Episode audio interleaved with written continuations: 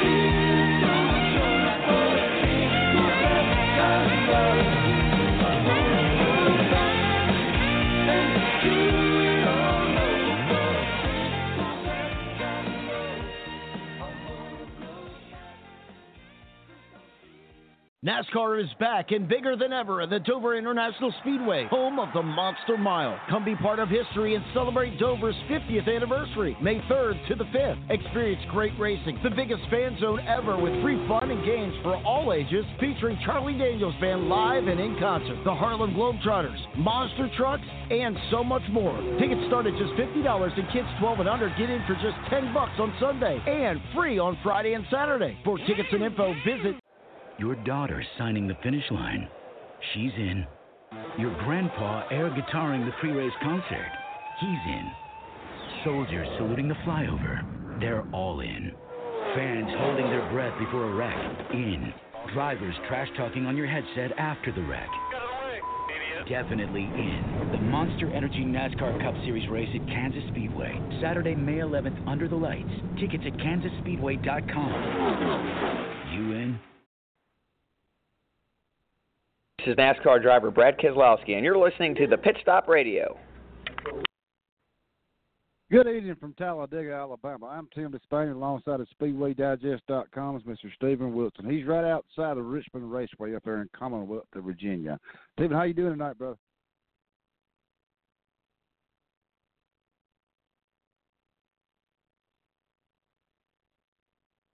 Can you hear me, Steven?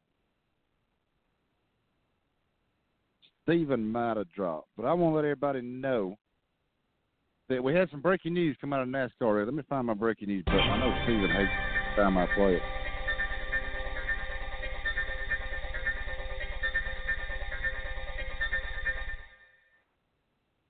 NASCAR issued its penalty award. Its penalty awards. That's what I'm gonna call it. Penalty awards. They got the number three on opening day of inspection. Uh, sections 20.4, 20.4 body and 20.4.11 deck lid.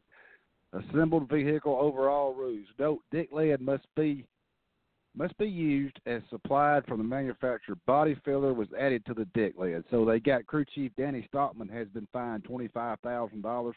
Car chief Gregory Ebert has been suspended from the next Monster Energy NASCAR Cup Series Championship points event, which will be this weekend at Dover. And the team has been assessed with a loss of 10 owner points and 10 driver points. Uh, Steven, uh, and they they also got uh, post race. They also got uh, the uh, 12 car there for Penske. They got him uh, on sections 10.9.10.4, the tires and wheels. They got him on the lug nuts. Crew Chief Jeremy Bullins has been fined ten thousand dollars, and they also we also had a also had a reinstatement. Uh, NASCAR reinstated Austin Wayne Self. So that's part of the breaking news coming out of NASCAR. Just again to let everyone know, I'm Tim Disspain. He's Steven Wilson. Coming up here shortly, fifteen twenty after the hour, we have uh, our guest, Senior Director of Racing Communications for NASCAR, Mr. Tom Bryant's going to swing by and talk to us. Uh, I'm pretty sure Steven and I have a lot of questions to him about this new package that we had at Talladega this past weekend. So, uh, and like I said, the number to call in is 215 383 3681. And we also had some breaking news out of Talladega, the uh, the new transformation deal there. Uh, Russell Branham uh, had uh, the uh, new construction people there in the media center this past weekend and made them available to the uh, to the media. So I want to play a little bit about what went on there, uh, just to let everyone know about how the tunnel thing went and what's coming up for the, uh, this 2.66 mile monster we call Talladega Pacific Speedway when you come back here in October. I'd like to welcome everybody once again uh, to our fine facility. Uh, we really, really appreciate everything that the media does for us. I know we have uh, we've talked a lot uh, since last July about transformation and exactly what that entails. Um, I know we put out a lot of stuff out there. Um, it's uh, it's been an experience to see what we've done so far. Uh, you guys were able to see the new tunnel uh, whenever you made your way in here today, or whenever you make your exit. Uh, we also have our, our new brand new finish line premium RV area. We had Brad Keselowski come down and cut the ribbon on that on Friday, uh, so we're extremely pleased about that. But that's phase one, and we're finished with that what we want to do today is sort of tell you exactly what's getting ready to come on as far as phase two. We passed out some information just a couple minutes ago with a press release that sort of gives the details, and it's a lot of different things that's going to be going on. But I thought what I would do is we're, we're joined today by Grant Lynch, who is our chairman, uh, who's overseeing the project here from the racetrack standpoint. Uh, we also have Bruce Rain, who is uh, right beside him in the middle, and Paul Bellis.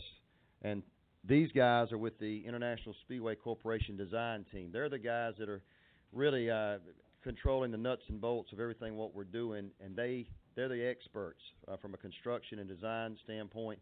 So we thought we would bring those in as well, those folks in as well. But Grant, you want to say tell what we're sort of looking to do here, uh, since you always like to be on the pole. well, yeah, pretty much. Um, basically, everything going this way behind us all the way down to the new finish line RVs that we put in down leading into turn one down there will be torn out as soon as possible. And when we get through doing that, we're going to completely rebuild what you can see over here with the new Talladega Garage experience. Uh, we're really, really pumped up about that.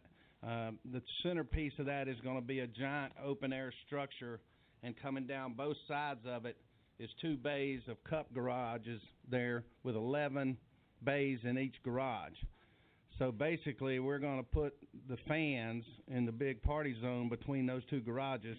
NASCAR has agreed to have the 1 through 22 in points every time they come to Talladega are going to be lining both sides of that garage. So we're basically going to be putting all the fans that buy the fan zone upgrade into the locker room, the center of the locker room of the sport. And it's it's probably cannot ever be done again of this magnitude because we are, we're the biggest racetrack and we have the most acreage or square footage to work with in the infield. So these gentlemen are going to be working with all of our local contractors that we have and the teams that we put together.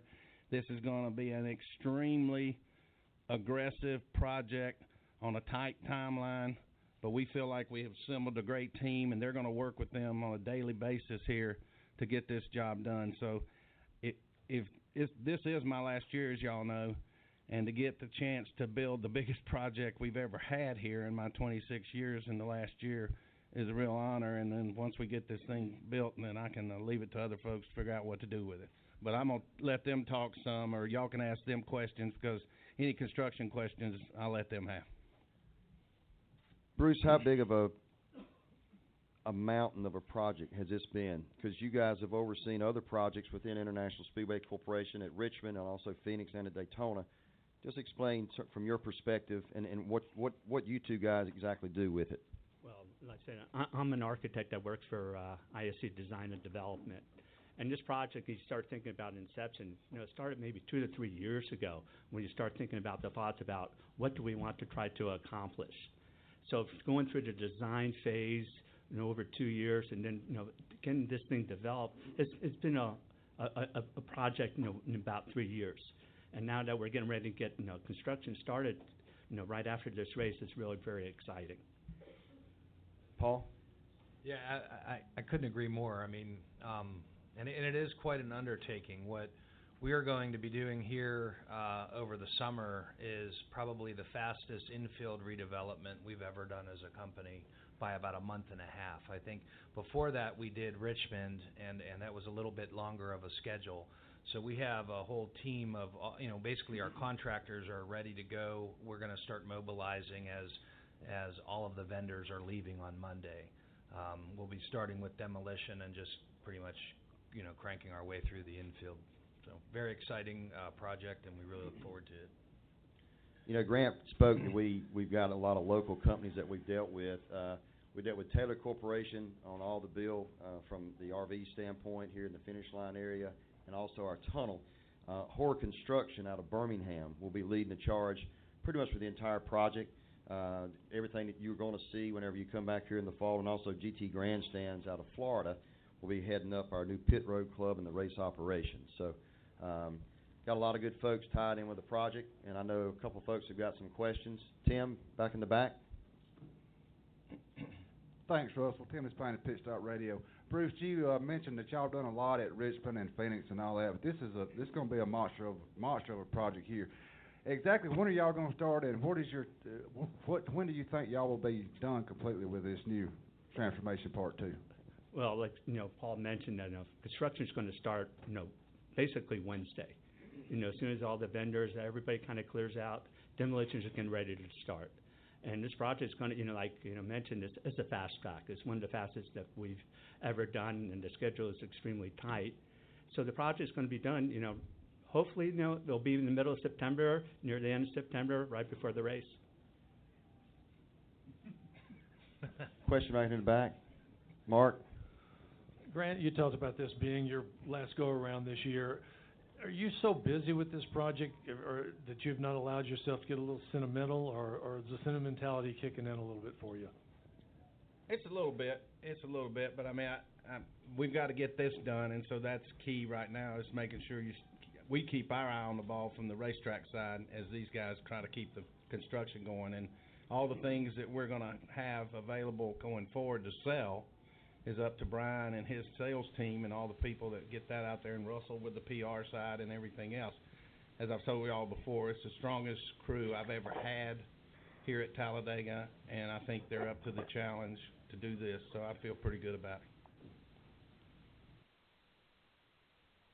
And Steven, that was Russell there with uh, Grant Lynch, track president Talladega Super Speedway, and uh, the construction bunch there from ISC that actually done, like he mentioned, done your home track there Richmond, and that was that was the shortest amount of time that they've had to do it, and they're going to be pressured. Like he mentioned, I posed the question to him: when, when are y'all going to start, and when are y'all going to get done? He said, "We're going to start Wednesday. They're going to give everybody time to get out, all the vendors and time to get all their vehicles out of there." And he mentioned that they will be done before the October race here at Talladega Super Speedway. That's going to be a big deal, ain't it, brother? Yeah, hopefully the weather cooperates, because I know up here uh, they got slowed down a couple different times just because of the weather, and that was uh, you know, it, it set them back a little bit, but they were able to still complete the project on time. Yeah, that's right, brother.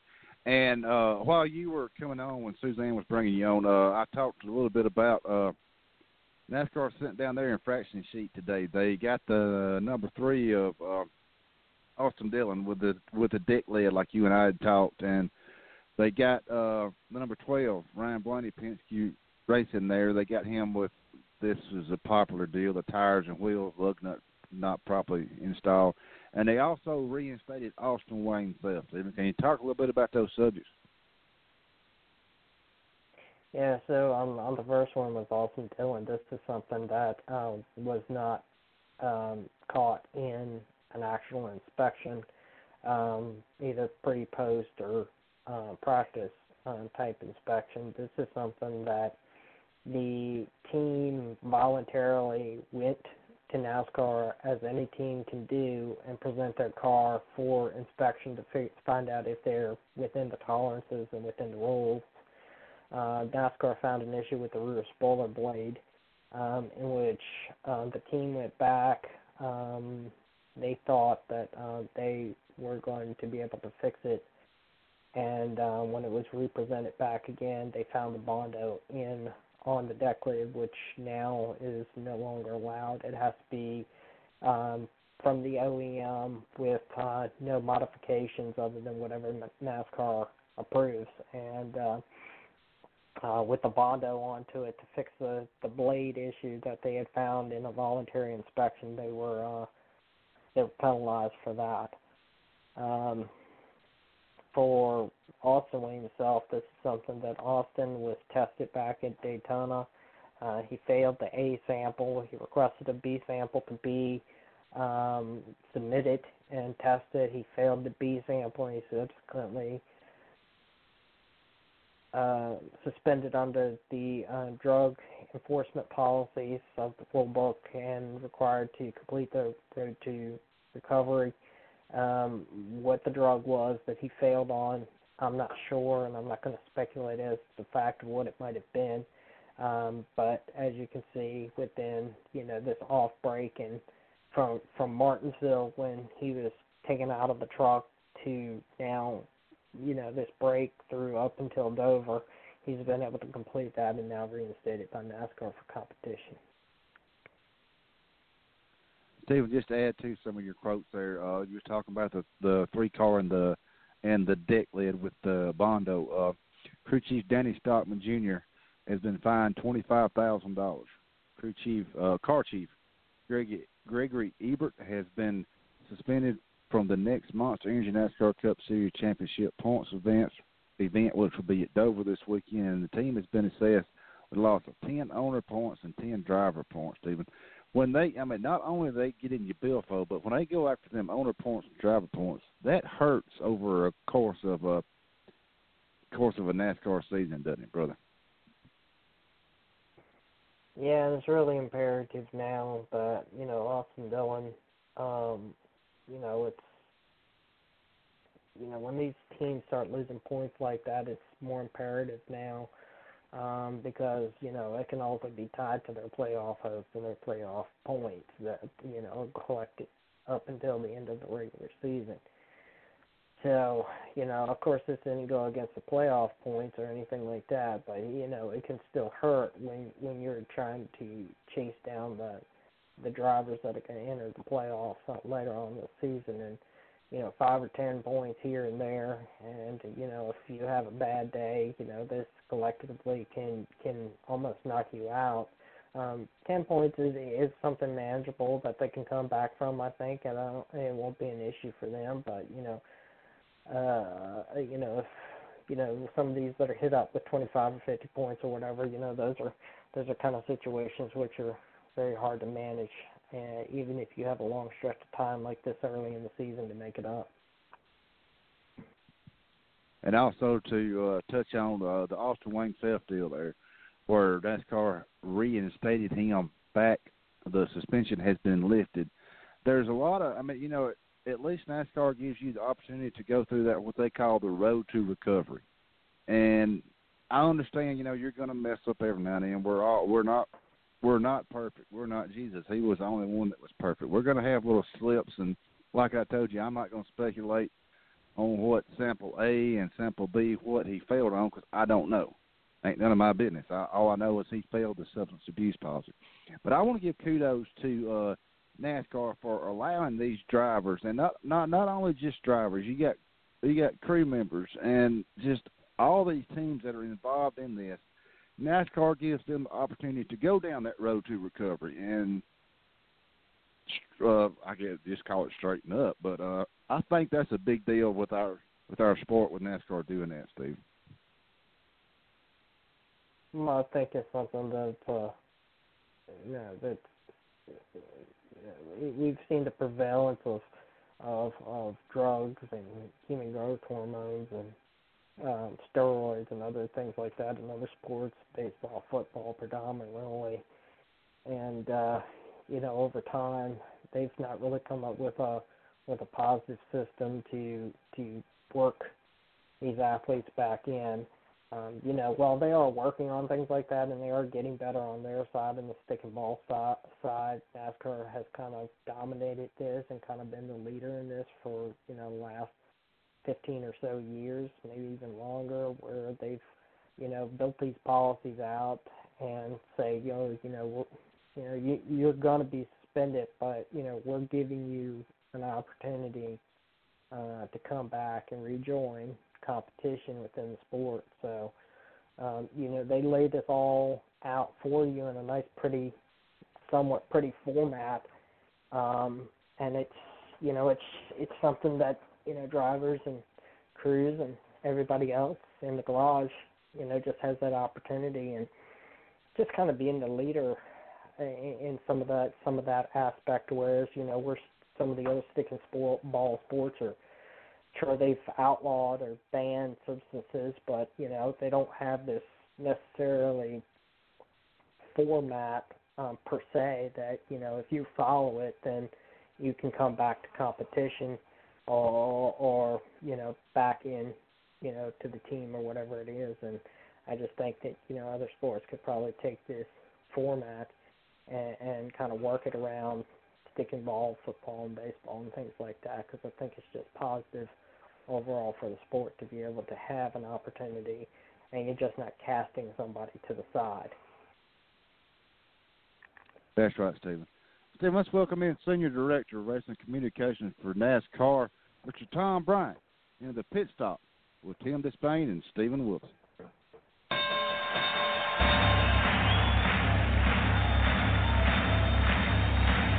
Ladies and gentlemen, welcome to the main event.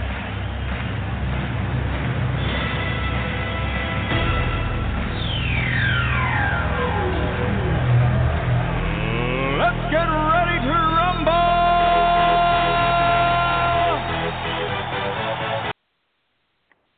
Mr. Tom Bryant, how you doing this evening, my friend? Hey, I'm, I'm fired up now, Tim. After all that. yeah, sort of like his past weekend there at Talladega when Chase Elliott took took the checkers there, and the crowd went freaking wild, didn't they, brother? I tell you what, Tim, it, it was. Uh, first of all, thank y'all for for having me on, but what an, an unbelievable weekend at Talladega. Uh, you're right. The crowd was was in it. They they were in it all weekend, man. From from you know Thursday on, and and uh, just an unbelievable crowd, great atmosphere, which which Talladega delivers that you know every time. And and uh, I don't know that I've seen uh, two better races than that that Xfinity Series race on Saturday, and then the, Monster Energy Series race on Sunday. Just awesome display of, of skill and talent by drivers both days, just making move after move, and and uh, and it just it's just not going to get a whole lot better than that. Exactly, Tom. It was one hell of a damn race. Tom, before we get too deep into all this, uh, I want to let you know I got Steve Wilson, SpeedwayDigest.com. He's over here with me, my uh, sidekick. But um, want to just sort of let our listeners know, Tom, about uh, you being the senior director of racing and communications there at, at NASCAR. What does your race weekend evolve of, and exactly what? I mean, you know, just so let everybody know exactly what you take care of, what you take care of a vital part of the sport. But just talk us through your day to day, hour to hour deal there with NASCAR at any Cup track or whatever. Sure, sure.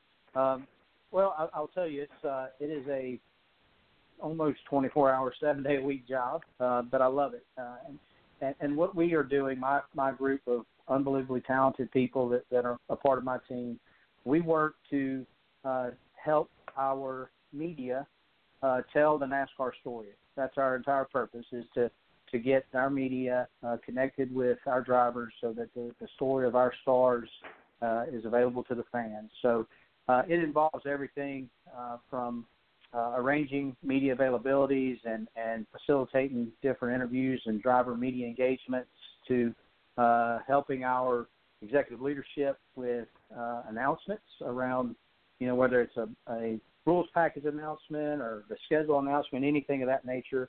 Um, we work with um, with the uh, with the competition leaders and the teams and, and everyone to to just help tell the NASCAR story in a nutshell is, is what it's all about. And and uh, it's uh, it is fun. No two days are the same. Uh, it's uh, it's a lot of work, but it's a, a lot of fun.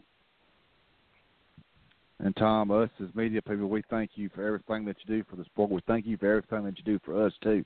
Uh, before we brought you on, Steve and I, we were talking about the uh, L1 penalty throw down to the number three team there at Austin Dillon at Talladega Super Speedway, the opening day inspection with the, uh, I think it was sections 20.4, the uh, body 20.4.11 in the NASCAR rule book with the uh, deck lid. Uh, y'all found some, uh, uh, I think it was Bondo or body filler or something, and y'all made the uh, made the statement that y'all were, which we knew that y'all were going to find them, but uh, it come out today with uh, when y'all got Danny Stockman Jr. got him for twenty five thousand dollars and uh, suspended car chief Gregory Everett. Uh, can you talk a little bit? I don't want to put you on the spot, Tom. Can you talk a little about it, a little bit about exactly what y'all found in the three deck lid?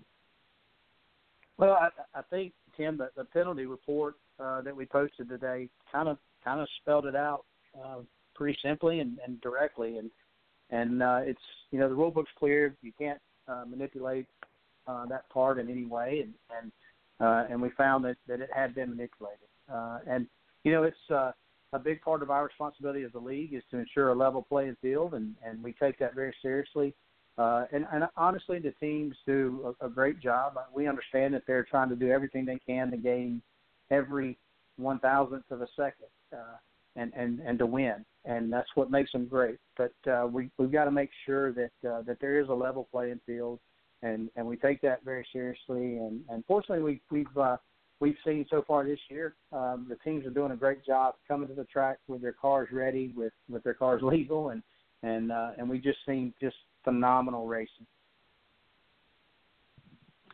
And Steve and I were also discussing too the uh, reinstatement of Austin Wayne Self. Uh, me and Steven, we're big, we're big on this. You know, second chance deal. You know, give me a second chance. I don't know, like Steve and I said, we don't want to speculate on what his uh, A, A, excuse me, A sample and B sample failed, but we want to give y'all kudos. Just like Steven said, some of these stick and ball sports need to follow what NASCAR is doing as far as giving these drivers, crew chiefs, crew members a second chance on the road to recovery. But uh, I want to. Can you let everybody know about what the Road to Recovery program is, Tom?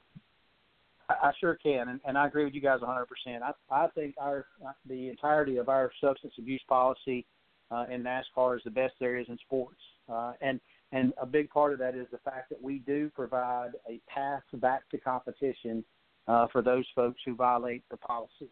Uh, and the road to recovery is a uh, a tailored program that is developed for the individual based on their needs. We have some ex- a number of experts uh, in that field uh, who help us design a, a path back. Uh, you know, certain criteria that, that that competitor has to meet uh, in order to return to the sport. But the fact is, we we do provide that path back, and and we're really proud of that.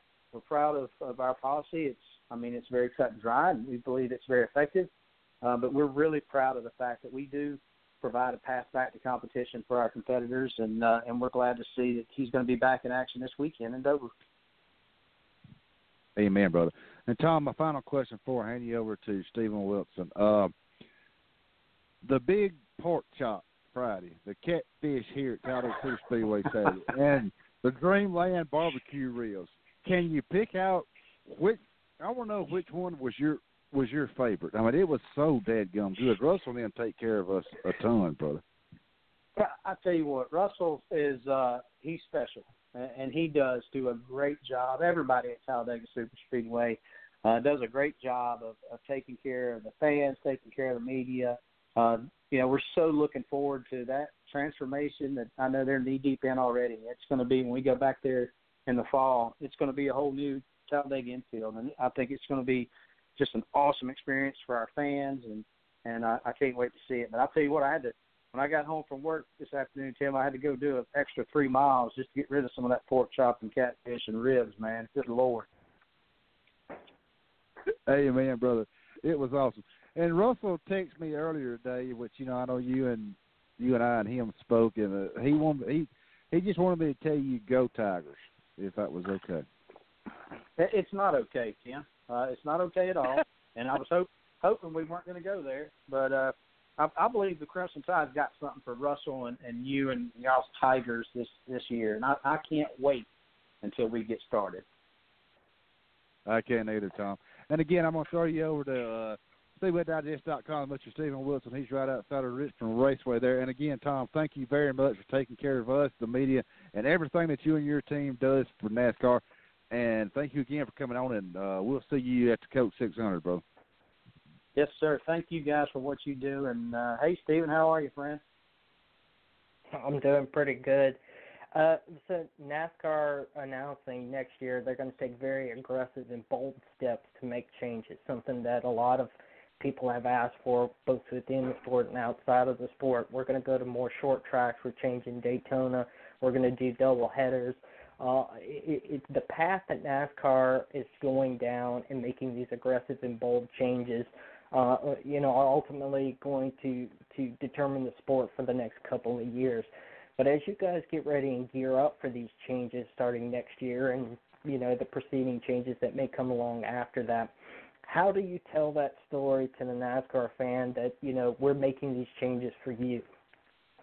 Well, we, do it like with things like we're doing right now, uh, and, and I'll tell you, we've got Steven, we've got phenomenal leadership here, just with with Steve Phelps is our president, with, with Steve O'Donnell leading uh, the competition arm, and and with Jim France now as the CEO. Uh, we have a, a really strong leadership group with a strong vision uh, to bring the sport back to growth. And uh, one thing that I'm, I'm really proud of is NASCAR does listen to its fans. You know, whether it's through the fan council or other things, um, we, we hear them loud and clear. Uh, and it's it's tough to um, to always please everyone, but uh, I think we're definitely heading in the right direction, and uh, and we are doing everything we can to help help get the word out. Uh, and we've seen a lot of a lot of positive indicators uh, early in the season. You know, we're just ten races in, uh, but the racing itself has been great. I mean, when you look at the the racing metrics, you, we've had eight different Busch Pole Award winners in the first ten races. We've had six different race winners from three different organizations. We've had um, when you look at the average number of lead changes uh, through the first 10 races, it's the most we've had since 2016, you know, during that same time frame. So the rules package is giving fans the, the exciting side-by-side racing they want. Um, that Those things like the, the 2020 schedule and, and, you know, the work that's being done on the Gen 7 car, all those things are, I mean, there's a lot of excitement and optimism around the sport. It's genuine and it's authentic. And, and I'll tell you, it's, uh, I think we are definitely. There's no doubt we're definitely on the right uh, on the right glide path. you know, NASCAR has continued to say that the, you know, the Generation car, uh, Seven car is just not going to be just a Generation Seven car. This is bold changes for the entire sport, and, and we're going to get to see a little taste of that just coming up in the All Star race, where there's going to be some changes uh, um, to to to the cars that we're going to see in action there. Um, does this show just the, the proactive approach that NASCAR continues to take to increase competition across the sport? And I know we've had some rule changes this weekend where it went from an 8-inch blade to a 9-inch blade on the back. Um, but does it just continue to show the, the proactive approach that you guys are looking forward to now and into the future? Well, it, it does. You know, and the, the All Star race uh, in recent years has been a great test bed for uh, different um, rules packages and, and things on the cars themselves. Um, and and to to expand on your point a little bit about the, the changes to the super speedway package that we had this weekend. You know, uh, we went there after testing it in Daytona um, and and doing a ton of, of wind tunnel tests and other CFD testing. We went there with the the new super speedway package.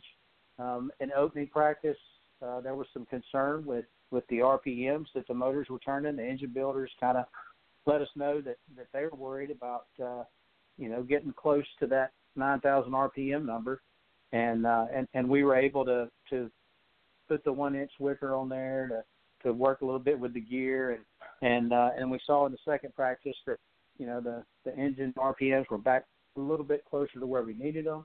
Um, we were we were pretty okay. The speeds were, were right close to where we wanted them. So uh, just a great effort by not just NASCAR, but by the race teams themselves, uh, by the, the engineers, you know, across the industry. Just a lot of collaboration and, effort towards uh, building a package that, that gives fans the, the kind of racing they want to see, and, and we definitely saw that last weekend in Talladega. We're seeing a new group of drivers and superstars come into the sport. Uh, Chase Elliott this past weekend uh, continues to uh, show his popularity and his win there at Talladega. Uh, his dad, 15-ish time popular, most popular driver in the sport, and, and Chase Elliott last year took over for from the reigning champion Dale Jr. So, as we continue to see new drivers populate this sport and become superstars in the sport, um, where where does NASCAR where is NASCAR seeing the growth coming from, particularly? in the popularity of these drivers? Is it from some of the older fans that have been along for quite some time, or are you seeing more growth in, in, fans coming to the sport because of these younger drivers that they may relate to on a more like millennial level and things like that?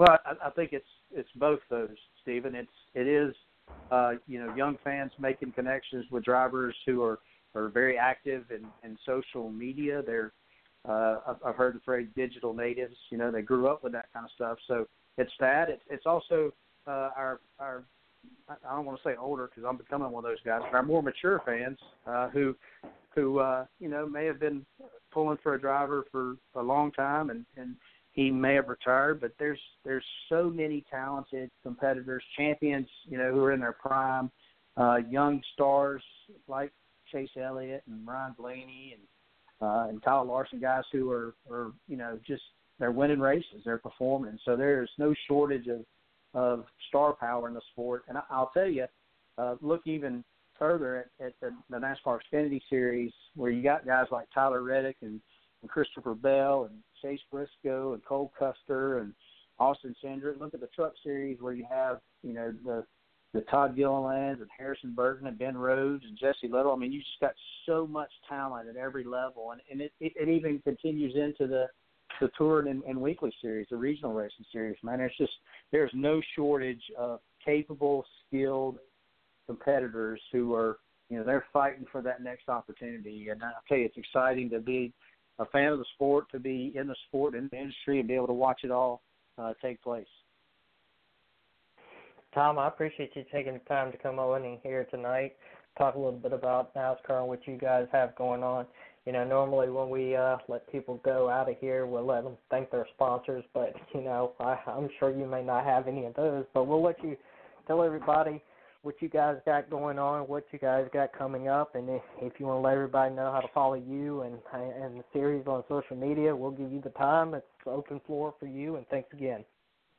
Well, I, I appreciate the opportunity, Steven. I really do, and I appreciate what you guys are doing to to tell our story. Uh, I'll tell you what's coming up is is a, a triple header at, at Dover International Speedway, uh, and when you look at you know the Truck Series, you got um, Johnny Sauter and, and Matt Crafton, guys who are former champions, who are winners there, and uh, going against that those group of young guys I talked about. You've got on Saturday the Xfinity Series race, which is the final Dash for Cash race for this season um, with with some guys going after that extra 100k, and, and then in the the Monster Energy NASCAR Cup Series. I mean, you've got several drivers who have multiple wins there. Of course, Jimmie Johnson has, um, I think, 11 Dover wins. Uh, but Chase Elliott, you know, he won Dover in the fall, and, and he's coming off a, a pretty doggone good weekend at Talladega. So um, I would just encourage folks if you can't get to Dover, and, and you know, this is their 50th anniversary celebration uh, this year, and so uh, just an enormous amount of activities and special events and concerts and things planned there at Dover. If you can't get there, uh, make sure you're, you're tuned in to, to FS1 and, and catching all these races this weekend. It's going to be another solid, solid weekend. Thanks a lot, Tom. You have a great night. You guys as well. Thank you.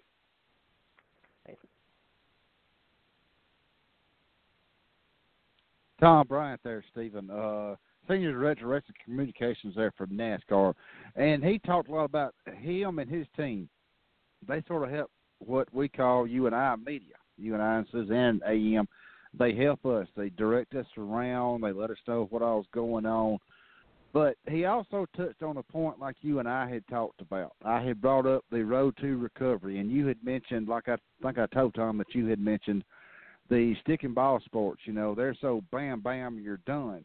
But NASCAR, like he said, NASCAR as a whole, as a sport, they give that driver, that crew chief, that crew member, what have you, that does fail one of these drug tests or what have you, they give him a second chance. And I think that's a big deal too, Steve. I think you and I talked about that earlier.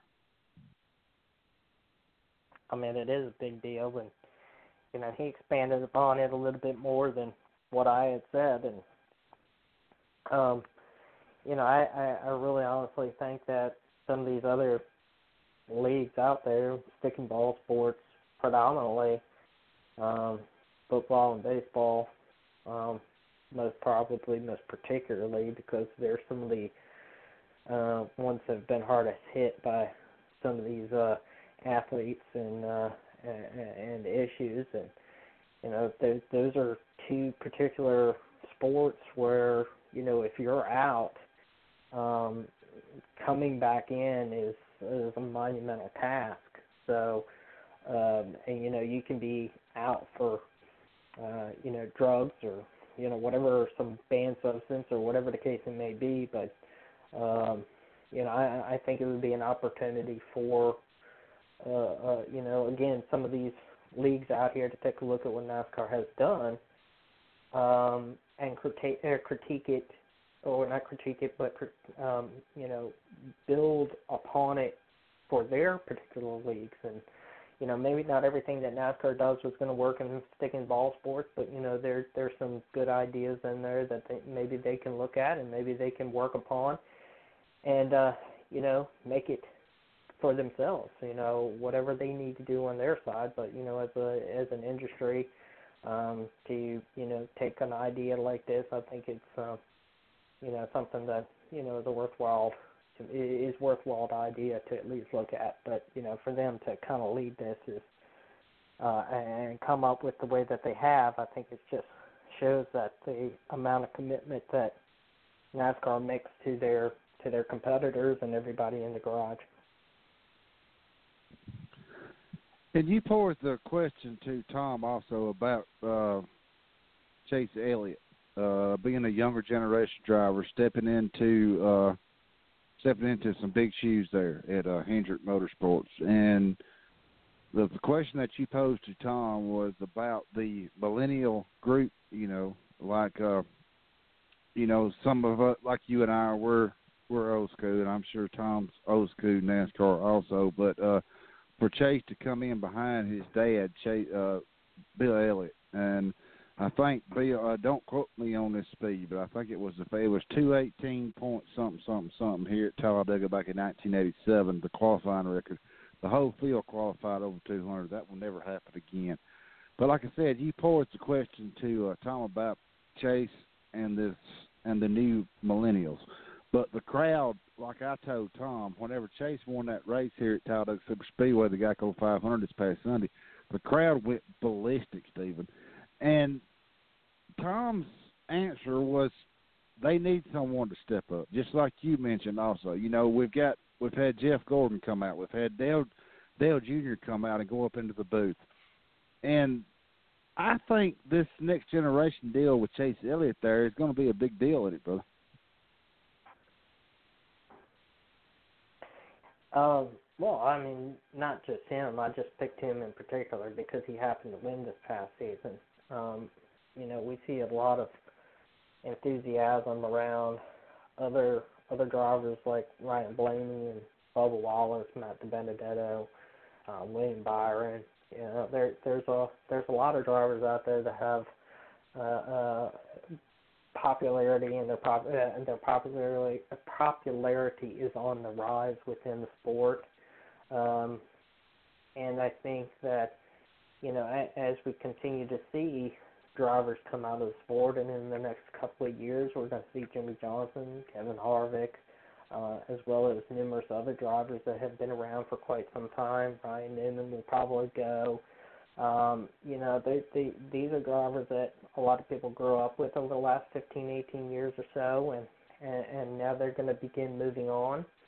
Uh, and, and there's drivers that are moving up to step into those shoes, and you know, as they continue to build their brand and build their popularity, um, you know, I, I think it just shows that you know, you know, that that it, Bill Elliott, like I said, I know for, a man misquoted. I think it was like 15 times in a row that he was the uh, most popular driver in NASCAR, and Dale Jr. was like 18 or something like that. Whatever the number was, I can't remember right off the top of my head, but it both of them pretty significant numbers. But to see another Elliott just pick right up, um, I, I I think that shows kind of where the direction of the sport and where it's heading in the next couple of years. And these drivers like your Chase Elliott's and Ryan Blaney's and Bubba Wallace's and uh, Wayne Byron's of the world are are going to be the ones that we're going to talk about for the next 10 or 12 or 15, whatever odd number of years. Um, and then we'll see this cycle we kind of recycle back around again um, to to somebody else. Um, but you know, we see this every every decade and a half or so, and the time of um, some of these younger drivers that uh, have been in the touring series, have been in the trucks and K and uh, trucks and K and N and Xfinity series. Uh, this is their time now, and they're starting to build that star and brand power. That's right, and more power to Steven. Uh, Steven, let's step aside and listen to uh, what Chase Elliott had to say here in the media center after winning the 50th Geico 500 at Talladega Super Speedway. And we're now joined by our race winner, Chase Elliott, driver of the number nine Mountain Dew Little Caesars Chevrolet for Hendrick Motorsports. Congratulations, Chase. Thank you. We'll go ahead and open it up for questions. Please raise your hand and we'll get right over to you. Start down here with Jacob. Jacob Seelman, Speed Sport Magazine. Chase, uh, two for you first. After last year, the three wins and, and making the playoff push that you did, how big is a win like this early in the season just to solidify your place here and to know, you know, to sh- more more or less show everybody else, hey, this wasn't a fluke. We're here, we're here, and we're here to stay. Yeah, it was just, you know, last year obviously was good with the three wins. Um, you know, the cool thing about today is how early in the year it is. You know, and those playoff points propelling um, some of those guys to the final four. Obviously, you need to win at other places. You know, aside from a speedway too, but. Um, a sticker's a sticker, and the playoff points are what they are. And I think it's important to rack them up as early as you can um, as long as you can keep stacking on top of it. You know, so it's uh, certainly a big deal. Excited about it, and um, yeah, just nice to get a speedway win. We've we've been close and had some really fast cars, and um, Alan's never won one uh, in his 15 years crew chiefing or however many years it's been. So that's pretty cool, and uh, yeah, just looking forward to enjoying it. It took you a while to to get to victory lane, but now you've got four wins in the last eight months. How have you grown as a driver over this journey and really over the span of the last year or so as you've started to kind of come into your own? Yeah, just you know, trying not to just ride the roller coaster. You know, try not to be too up on the ups and too down on the downs. It's uh, there's just so many things that that are out of my control and out of my hands. You have to just kind of roll with it uh, some days, and that's not fun. Sometimes, sometimes it is. You know, today's like today. It's fun to roll with it. Uh, Richmond, it was not fun rolling with it. You know, so it's just one of those things where um, you just have to appreciate the, the good days and, and you know enjoy them. I mean, these races are too hard to win not to enjoy them, and you never know if or when you're ever going to win another one. Um, and I think having it having such a hard road to get to win number one made me realize that and appreciate it more uh, than I would have if I'd been able to you know get a win right off the bat. So it uh, everything kind of runs its course for a reason. We'll go right here in the middle and then in the back to Matt. Uh, Doug Turnbull for WSB Radio PRN. Uh, Chase, There I was just first off, congratulations. And I know I heard you. It was either you or Alan yell on the radio about you finally got one at Talladega. I guess that was Alan. But how big is it for you because of your family success here? You shared the Eric Church Talladega video and the whole montage of you and your dad Yeah. on there. So I feel like I'm sure there's some sentimentality there, right? For sure, just kind of happened by you know happenstance that that uh, that video was what it was, and then today worked out like it did for sure. But um, you know, Dad's history obviously very cool.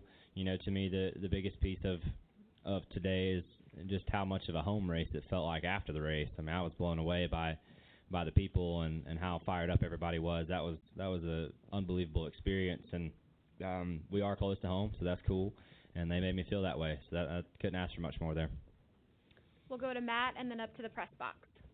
Matt Weaver, Auto Week. Um, even before you won the race, just watching around the middle stages, um, I was struck by the relationship that you and Eddie had built and the way that you guys talked to each other, worked together. And it kind of sent me back to the first time you worked with him in the Cup Series uh, during one of the Daytona Duels came to mind. And um, I remember he kind of had to teach you a lot of things. He, he told you very candidly what you were doing wrong. So how has that relationship evolved at Daytona and Talladega to get you to the point to where now you're in victory lane here in the Cup Series? Yeah, well, I mean, Eddie does a good job, and obviously he's been doing this stuff a lot longer than I have. So, anytime somebody with, with that kind of wisdom is gonna offer advice, I think you certainly listen, and um, I think he has grown to know kind of what I like and what I do, um, and I kind of know what he says and what he likes, and and what he likes to say, and when he likes to say it, you know. So I think all those things are nice, and as you grow a relationship with somebody, it does nothing but help that, and he deserves a lot of credit. He did a good job today. Um, you know, the the Chevrolet teammates deserve a lot of credit as well. Um, you know, Alex and I just I know I kind of single him out a little bit because he and I were around each other a lot throughout the day, and um, I think he built some trust in me earlier in the race. I built a lot in him late in the race, and uh, you know, it takes a lot of patience to you know push a guy and and whatnot. So it was uh, certainly a team a team win. Press box, you can go ahead and ask your question. Hey Chase, Jeff Hood of RacingToday.com. Congratulations on the win. Doug Thanks. Turnbull just asked you about um, your reaction to the way the fans, um, you know, were cheering for you there at the end. You know, there's been a lot of talk about NASCAR needs like a Tiger Woods, somebody that can really, you know, take the role of being that popular guy the fans embrace. Do you want that role? What did you think about the truly the reaction today, and and also what do you think the reaction will be tonight when you get back to Dawsonville? Yeah, it was awesome. I mean, just the the post race was unbelievable. Um, I've never had a crowd. Um, it, it just felt like in the palm of your hands. I mean, is is how it felt. You know, you get excited, they get excited. You know, you walk and they they don't say anything, and you pump your arms up and they get pumped up. So um, that's just something that I've never really experienced, and um, that's one of the coolest moments I feel like of my racing career. And and uh, yeah, you don't know if that'll always be that way. People might not like you in, in a couple years or whatever. So today was something I'll never forget, and just appreciate all the folks making it feel like a, a home race. We'll go over here to Jerry and then back down here to Bob. Jerry Jordan, KickTheTires.net. I believe it's been since 2016 since uh, Hendrick has gone one-two. Uh, but to that end, how important was teamwork, not only just as with Bowman, but Chevy as a whole out there working today? Yeah, yeah. Like I said, I feel like it was a it was a team win for sure, and and there were uh, the large majority of the day we were working together um, as a bow tie group and as, as Team Chevy, and I felt like we executed that well. I think we could make it better too. You know, just because it worked out, I think we don't need to be content in in the results. I think we need to realize we need we could do a better job. Um, but there's certainly power in numbers at, at these races, and when you have guys being selfless and and wanting to you know push and and make the lane go it it uh it makes a difference and certainly worked out for us today i know it didn't work out for some but um yeah it felt like that everything was it all kind of happens for a reason but i think it could be better but yes it was a lot of effort that went in and um i felt like it was executed pretty well We'll go to Bob and then over to Jim and down to Dustin. Uh, Bob Pockrass, Fox Sports. Uh, you're going into you you have a big win this week. Now you're going to two tracks where you won last year in uh, Dover and Kansas, and I'm curious what what those two wins meant as far as kind of solidi- maybe solidifying you as a as a contender year in year out in the sense of hey you had won one but those are wins two and three. Yeah. Well, those are certainly great wins last year, and I felt like that. Um, you know, anytime you can win and win often is a, is a big deal, and I felt like we won pretty often in those span of a couple months last year, which was which was great. Um, I still don't think we're winning often enough. I feel like we need to be contending more. Um, I see some of our competitors being in contention more than we have been throughout the season, so I think we can certainly do a better job. But to have a win this early in the year, I think is nice. Um, just because we won at Dover and Kansas doesn't mean we're going to go run really good there too. I mean, you know that. So it's uh, it still could be hit or miss, and we just need to go there and and see what we have. And obviously, we we didn't run very good at Richmond, which uh, which was unfortunate, but had a good day today and need to ride that as best we can next week. We'll go to Jim and then to Dustin. Jim Utter, Motorsport.com. You mentioned Alex earlier. Uh, if the race had stayed green, were you prepared for Alex to give it a shot, and how you feel you were positioned to ward him off coming to the finish? Yeah, I knew something was coming for sure. Um, I wasn't gonna ride second if I was him, so I knew he wasn't gonna ride second either. But yeah, I didn't really know. Obviously, didn't know what he was gonna do, but I was just trying to position myself the best I could. I knew he was gonna make some sort of a move. I had been pretty committed to the bottom at that point, so obviously he was gonna have to come off the bottom to pass me. Um, and I was gonna come off the bottom with him when he did. But uh, yeah, it was you know it worked out. And like I said, I appreciate his selflessness. There were times where he could have you know canned me and and moved on, and he didn't, and and uh, you know stuck stuck to it, and that that went a long way. So I, I really appreciate that. He deserves a lot of credit. Team Chevy deserves a lot of credit in general. Um, but uh, you know, especially him today. Go to Dustin. Steven, I'm with Chase Elliott here in the Media Center at Talladega Super Speedway after he won the 50th run of the Geico 500. Chase mentioned uh, this is Chevrolet's first win, other than a uh, Toyota or uh, Penske Racing deal there, Steven. Which uh, Hendrick always runs good here at Talladega and down at Daytona. The uh, what is? I know you and I talked a while ago. We're going to try to jump out of here, but I got one last question is this the final I mean not the final is is this finally getting to where we got a Chevrolet winning over a Toyota or a Ford? Um I think it's too early to tell.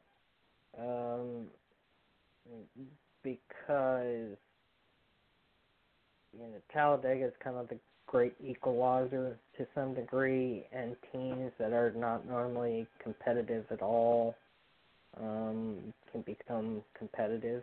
Um, we, we, we, we, for for example, this past weekend, uh, we saw David Ragan out front, and uh, you know, for, for Front Row Motorsports isn't actually a team that runs out front rarely, if ever, and um, you know, they won at Talladega a couple of years ago and won too.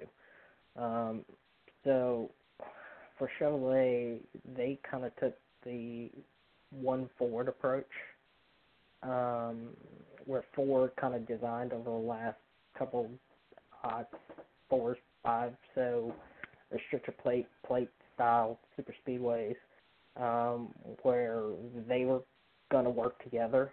Um, they would only work together with one another. Um, they would very rarely jump out of line and help somebody of another brand.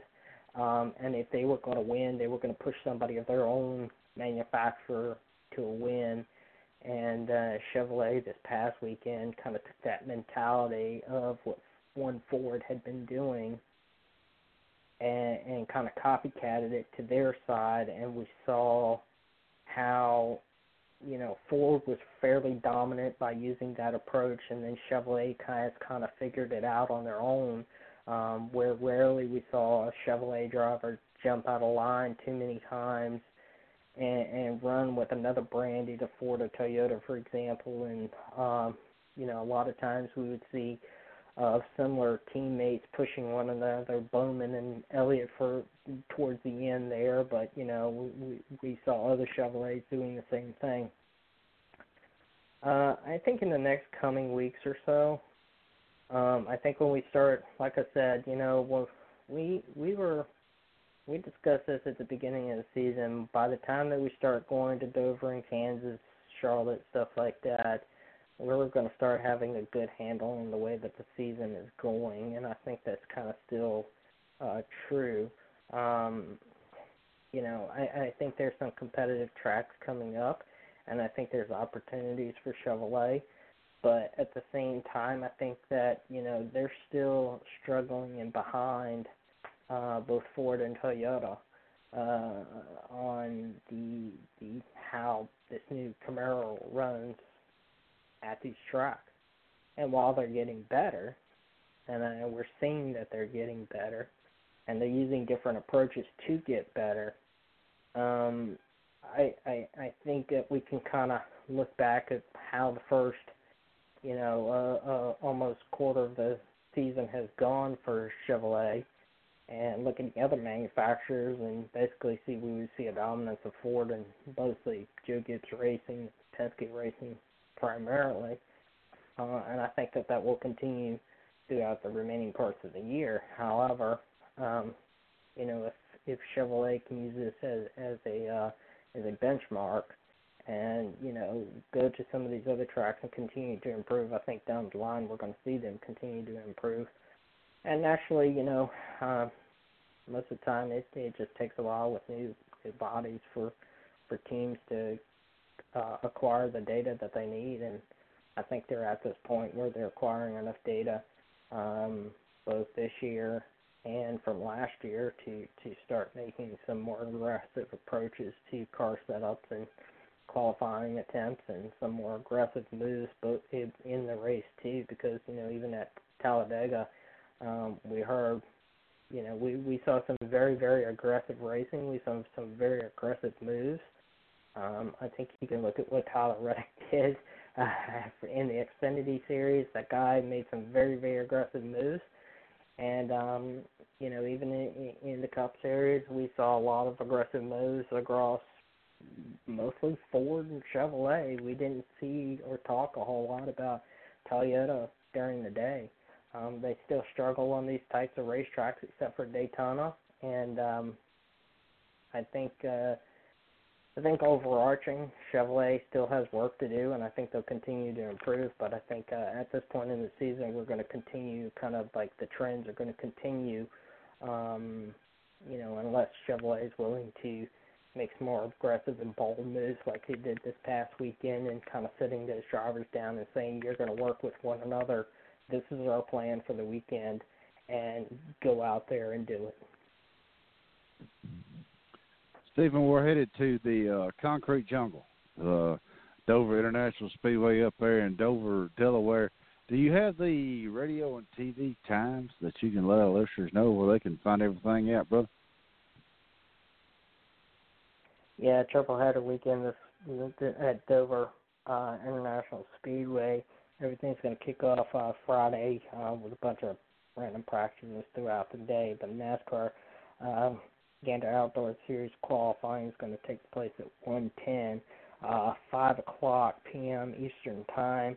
Uh, the Jegs 200, 200 laps, 200 miles. Um, Xfinity Series qualifying is going to take place on Saturday, 10:10. Excuse me. It's going to take place at 10:10 uh, on Saturday with uh, Spencer Energy. Hmm. Oh no, I'm sorry. Monster Energy. Um, sorry, going going back over to Friday. Sorry, I missed this. 340 right before the Truck Series race, Monster Energy NASCAR Cup Series qualifying. Uh, anyways, back on Saturday, uh, Allied Building 200, 200 laps, 200 miles, 130. Uh, and then on Sunday, the Gander RV Outdoors, uh, 400, 400 laps, 400 miles. Uh, everything's going to be on uh, MRN, SiriusXM radio, and Fox Sports 1 has your television coverage throughout the weekend. And Steven, before we jump out of here, I want to give uh, Tom Bryant, Senior Director of Racing Communications at NASCAR, for coming by and making a pitch talk with you and I and talking about how his weekend goes over day to day, hour to hour, hour to hour. He does a great job, Steven, taking care of us media and trying to get all the NASCAR stuff out there too. But again, Steven, let everybody know they can follow you on social media, brother. And we'll jump out of here. You can follow us at Speedway Digest on Twitter, Facebook.com slash Speedway Digest, and SpeedwayDigest.com. Steven, thanks again, brother. And like I said again, thanks to Tom Bryant from NASCAR. We will talk to you next Tuesday evening. Uh, like I said, I'm live here in Talladega Super Speedway. He's Steven Wilson, live right outside of Richmond Raceway, SpeedwayDigest.com. Until next Tuesday evening, y'all have a good weekend, friends and fans, and listen to the NASCAR Cup Series on Fox this weekend.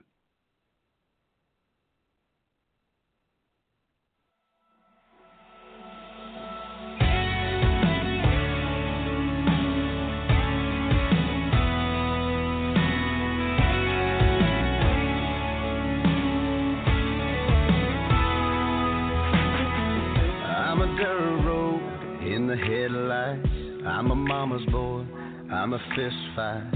Kinda county line, kinda cold beer. Little hat down, little John Deere. I kinda give a damn, I kinda don't care. You see the girl standing right there. She loves a small town boy like me. She's my ride or die, baby. She's my cool, she's my crazy, she's my laid back in the front seat. She's my with me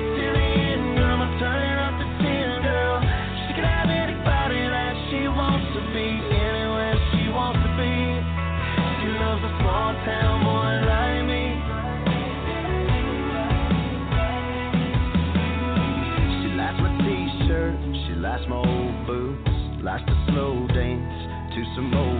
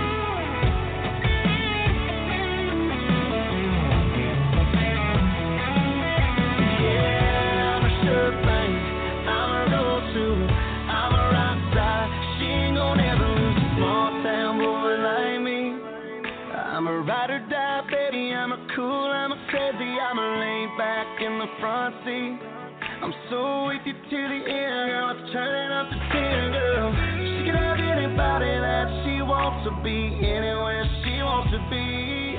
She loves a small town boy like me. She's my ride or die, baby. She's my cool, she's my crazy, she's my laid back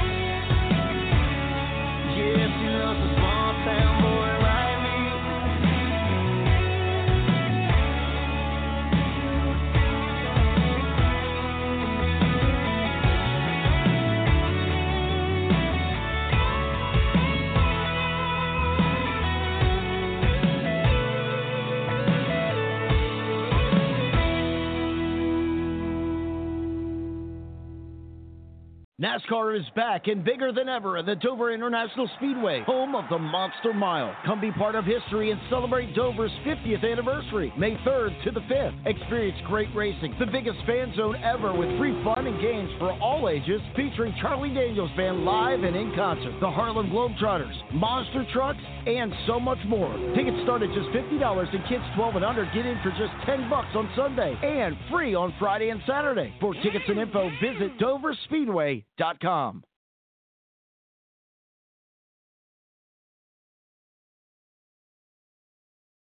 Your daughter's signing the finish line. She's in. Your grandpa air guitaring the pre-race concert. He's in. Soldiers saluting the flyover. They're all in. Fans holding their breath before a wreck. In. Drivers trash talking on your headset after the wreck. Definitely in. The Monster Energy NASCAR Cup Series race at Kansas Speedway. Saturday, May 11th, under the lights. Tickets at kansasspeedway.com. You in?